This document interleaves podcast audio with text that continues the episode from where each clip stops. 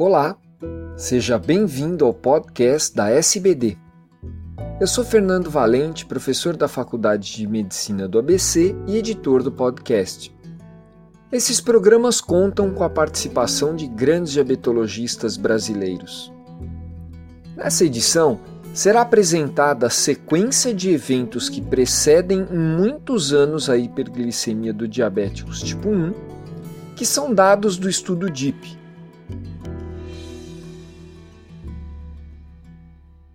Olá, eu sou Mônica Gabay, médica do Centro de Diabetes da Unifesp, e venho trazer para vocês um artigo interessante é, de um volume bem especial da revista Pediátrica Diabetes, agora de julho de 2016, que é um volume é, em homenagem aos 20 anos do estudo DIP, aquele estudo voltado para a prevenção uh, do diabetes tipo 1, né?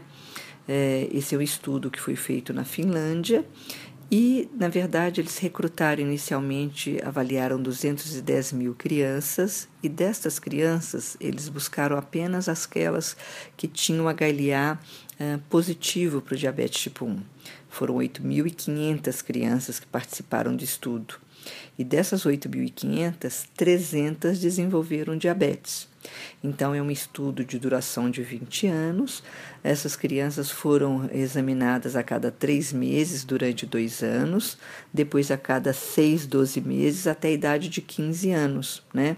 onde foram coletados é, sangue para anticorpos, fizeram testes metabólicos que a gente vai estar tá discutindo aqui, é, investigaram é, exposições ambientais, fatores protetores como vitamina A, D e E, fatores desencadeadores, possíveis desencadeadores, como leite de vaca, pouco aleitamento materno.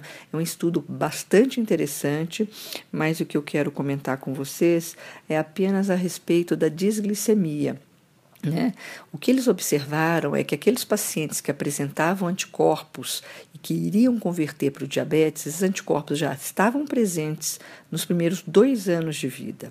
Se não se apresentasse nos primeiros dois anos de vida, novos anticorpos depois dessa data eram pouco frequentes e de uma maneira estável e contínua até a puberdade.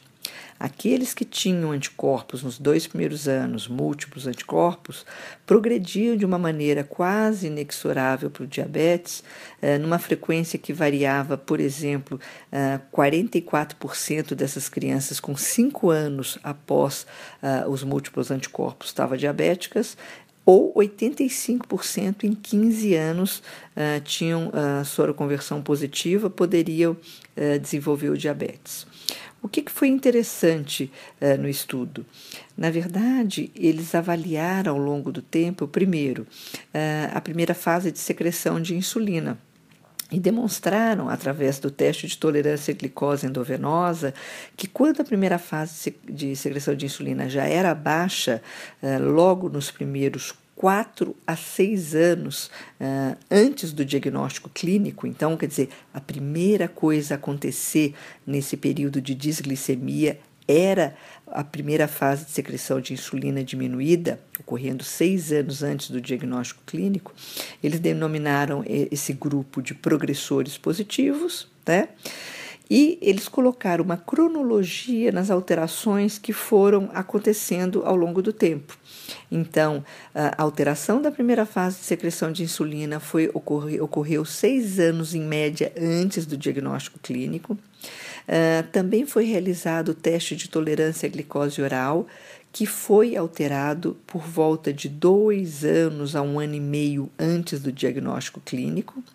A hemoglobina glicada também mostrando uma curva, ela estava estável nos primeiros anos, mas a partir de dois anos antes do diagnóstico clínico ela começa a subir de maneira significativa. A glicemia ao acaso em torno de um ano e meio e finalmente alteração uh, de glicemia de jejum a partir de seis meses antes do diagnóstico, demonstrando, na verdade, que naqueles pacientes com múltiplos anticorpos e que surgiram nos primeiros dois anos uh, após o screening do HLA positivo para o diabetes tipo 1. A sequência de evento de desglicemia que vai ocorrendo ao longo do tempo ocorreu num período mais ou menos de sete anos, de seis a sete anos, antes do diagnóstico do diabetes né? mostrando de uma maneira. Eh, foi realizado também é, é, a dosagem do peptídeo C em resposta à curva glicêmica de tolerância oral e mostrou que também era diferente. Naqueles que progrediram para o diabetes, eles a, apresentaram uma, uma resposta tardia do peptídeo C. Né? mostrando que as coisas começam a se alterar muitos anos antes do diagnóstico clínico dessas crianças. Né?